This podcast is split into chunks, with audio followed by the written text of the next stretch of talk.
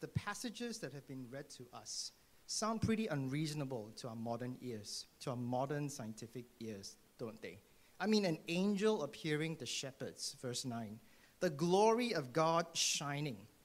Baby Jesus born to be Savior and Lord of the world. The heavens breaking open and heavenly beings worshiping and praising God. Jesus born to a virgin a star guiding and directing the wise men to Jesus. A lot of these things sound almost silly and unbelievable to our modern ears. So much so that we kind of dismiss these things as fables and as myths. But the question is, friends, why do we find these things silly and why do we find these things unreasonable? I went with my children to uh, the 4D, what do you call it now? The 4D thing uh, at Sentosa today and it was like one of those 3D, uh, I also don't know what you call it, la, films. And they give you like these spectacles to wear, right? I remember a few years ago that we went to one of these things in Malaysia, and the pair of spectacles they gave me were red in color. I put on the spectacles and everybody looked red. My wife looked red, my children looked red, the walls looked red, everything looked red. Now, were they really red? Not really. It was because of the pair of spectacles that I put on. Now, friends, when it comes to things that we find reasonable and unreasonable, we're also putting on a pair of spectacles. These spectacles are called assumptions. We're assuming certain things about reality and the world, and as we bring those assumptions to bear upon what we encounter, we find it colored in a certain way, whether or not it is that color. Now, what are the assumptions that many people bring to the Christmas story? Well, some people bring the assumption that there is nothing more in this world than what is material. There is nothing more in this world beyond what you can taste, see, touch, hear, and smell. All that there is in this world is material. And many people bring this kind of an assumption to the Christmas story. Now, if you have that pair of spectacles on, of course, all of these things about angels and, and Jesus born to be a savior, all of these things will seem ridiculous to you. Now, friends, my question is is that a safe pair of glasses to be wearing? Is that a safe assumption to have? Can you really assume that all that there is is material? If you think hardly about that, if you think hard about that, you realize that that assumption in and of itself is something that you cannot prove materially.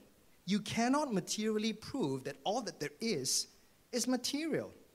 In fact, that's just not how we live even if we assume that all that there is is material and there's nothing more, that just isn't the way we live. Now, I remembered a scene in a movie and I realized that I'm old because I looked up the movie and it was 1997, which is about 25 years ago.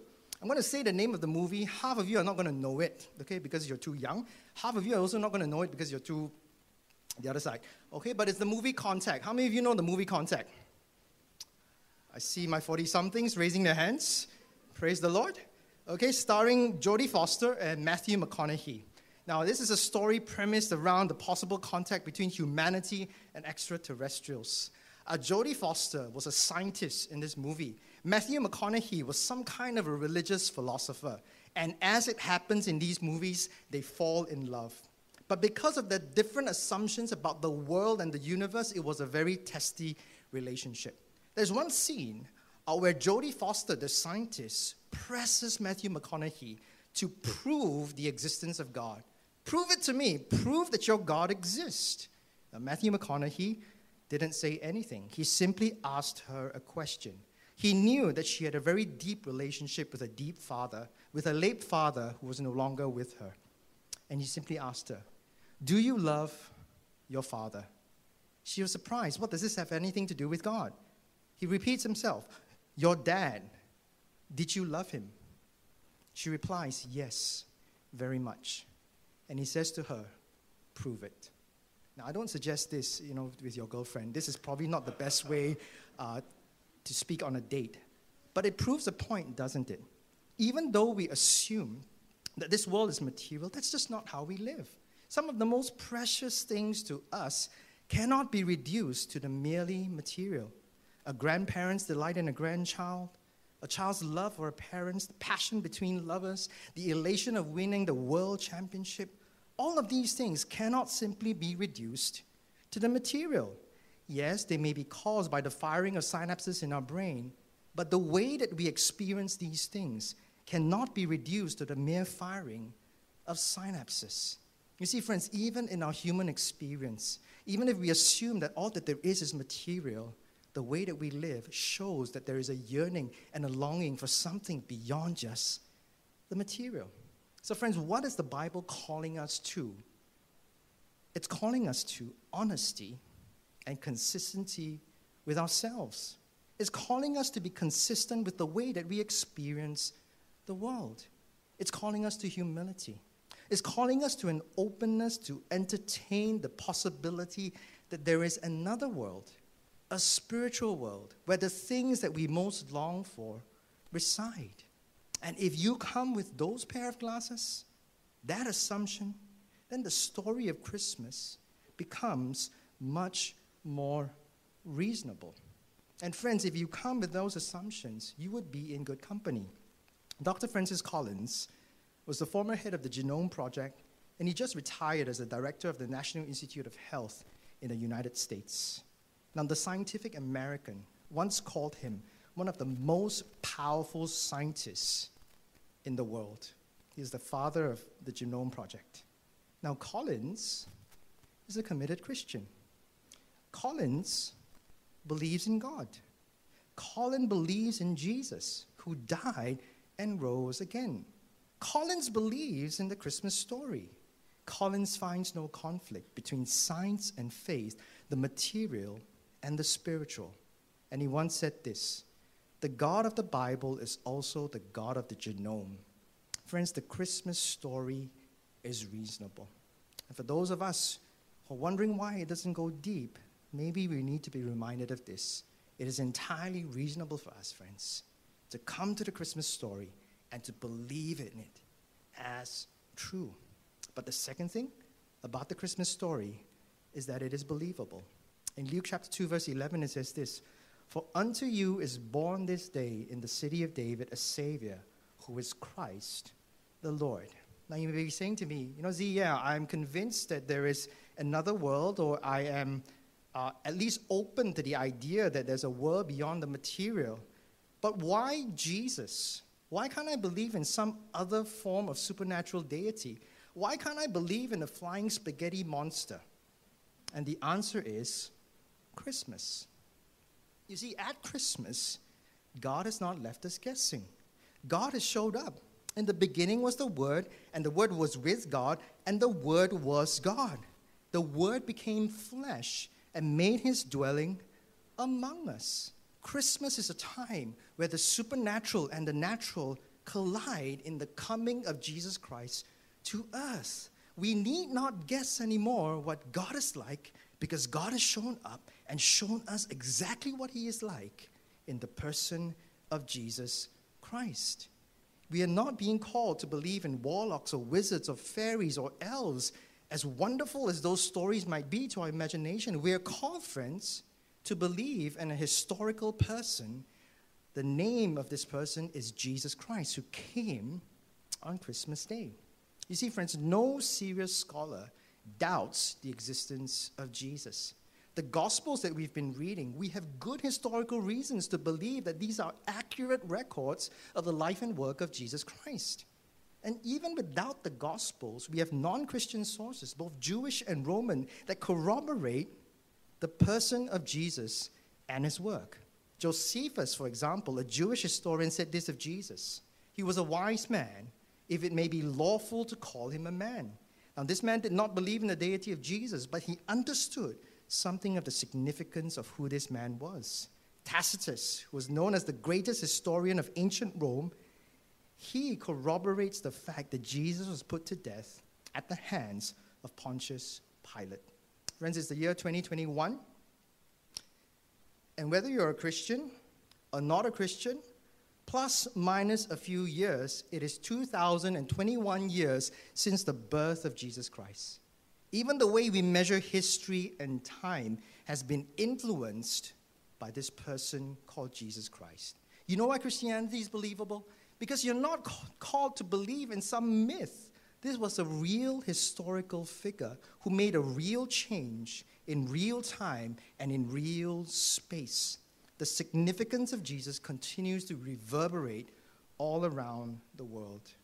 I read an interesting anecdote recently in, a, in an interview.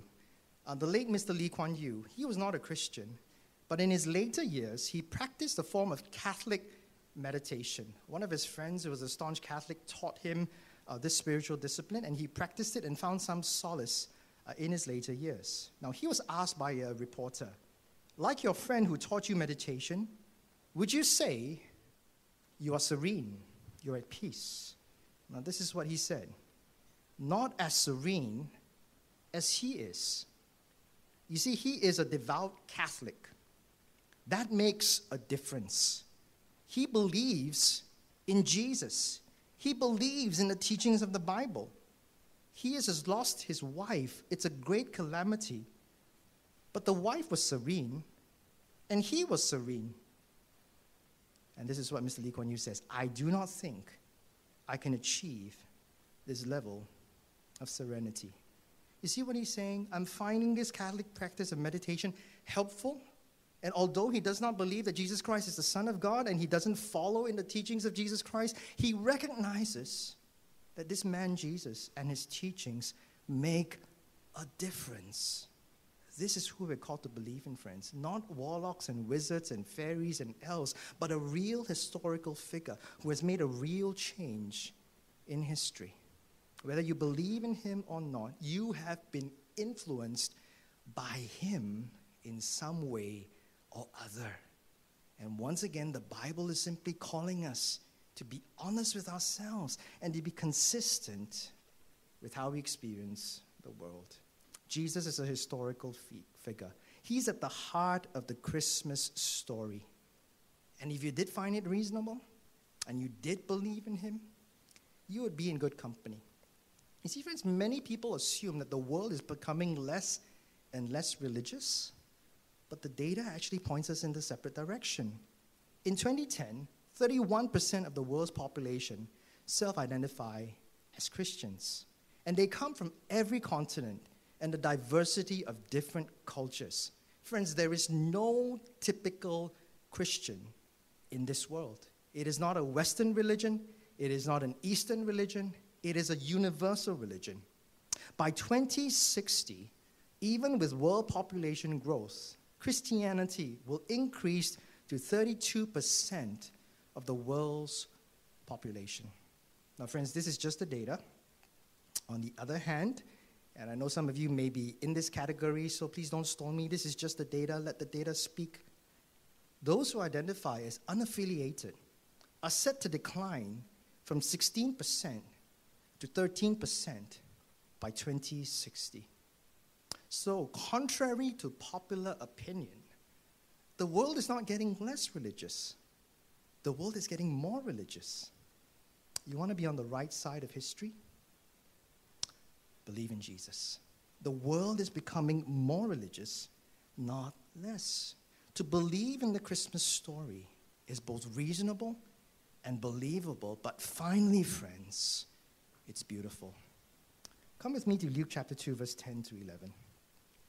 The angels said to the shepherds, Fear not. For behold, I bring you good news of great joy that will be for all the people. For unto you is born this day in the city of David a Savior who is Christ the Lord. Did you ever wonder why the angels came to the shepherds and say, Fear not, don't fear? Well, friends, because they had every reason to fear. You see, we tend to have a romanticized idea of shepherds. But if you look at the first century data, they were known to be dishonest and unscrupulous. They were shunned. They were outcasts. They were considered hated by the society. They were the sinners. And yet, in the Christmas story, God draws near, sends his angel to reveal his heart to people like them. He doesn't choose the high or the mighty or the strong. He chooses the weak, the lowly, and the sinful. And he brings them good news that their souls need. It's the good news, friends, that even though they are great sinners, they have a great Savior who has come, verse 10, to bring them great joy. Friends, if you really want Christmas to be turned on in your hearts, you need to come to see that same beauty that although you are a great sinner, God has sent a great Savior to bring you great joy. We sang an old carol tonight, O Holy Night. It was originally written in the French in 1843. Did you notice that in the first stanza it says this Long lay the world in sin and error pining, till he appeared and the soul felt its worth. Friends, have you felt the worth of your soul? Have you felt the worth of your soul? Friends, one of the reasons why Christmas is so beautiful is because by the coming of Jesus Christ, God has shown us the beauty and the worth of our souls. Spoiler alert Squid Game. So if you're going to watch it, close you haven't watched it, close your ears. There's a powerful scene in the Squid Game where Ji Young gives up her life for Se Byok. That scene where they're playing marbles. Now, this scene is so powerful that the actress who plays Se Byok couldn't stop sobbing even after the cameras stopped rolling. Now, you know the scene. Ji Young deliberately drops the marble and loses the Se Byok, effectively giving up her life for the other person. Se Byok can't believe it. He, she holds Ji Young and she shakes her and she says, What do you think you're doing? And she says, I don't have anything. You have a reason to go out there, but I don't. Do you know what she's saying here? Ji Young is saying, My life is worth much less than yours. You have a reason to live. I don't. So I'm giving up my life for yours. Friends, in the Christmas story, Jesus' life, Jesus' soul is worth infinitely more than your soul and my soul. And yet, God, in his infinite love, gave Jesus to you on Christmas Day. And Jesus, in his infinite love for you, dropped the marble, giving his life for you. Not because his life was worthless, but because he was willing to give what was of infinite worth to you. Friends, on Christmas Day, the soul felt its worth. Have you considered the worth of your soul to God?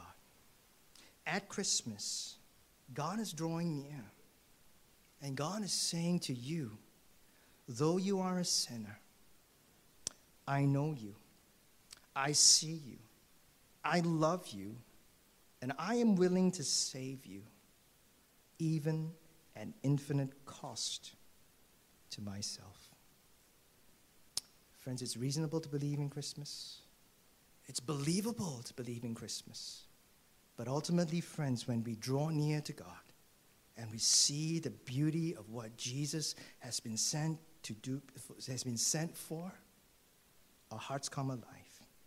When we embrace this truth, whether for the first time or for the millionth time, we begin to see clearly that there is indeed light after darkness, love after hatred, joy after sorrow, peace after conflict, and life after death.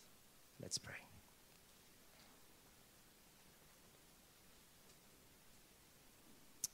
Father, we pray that your Spirit would take the truth of your word and press it deep into our hearts today. For those who are struggling and in a place of despair, we pray tonight that they would experience something of the joy and the power of Christmas. For those who are simply skimming the surface of what it means to belong to you, we pray that today would be a day that begins a journey of pressing deep into all that you are and all that you have done for us. In Jesus' name we pray. Amen. I'm going to hand the time back to Joel.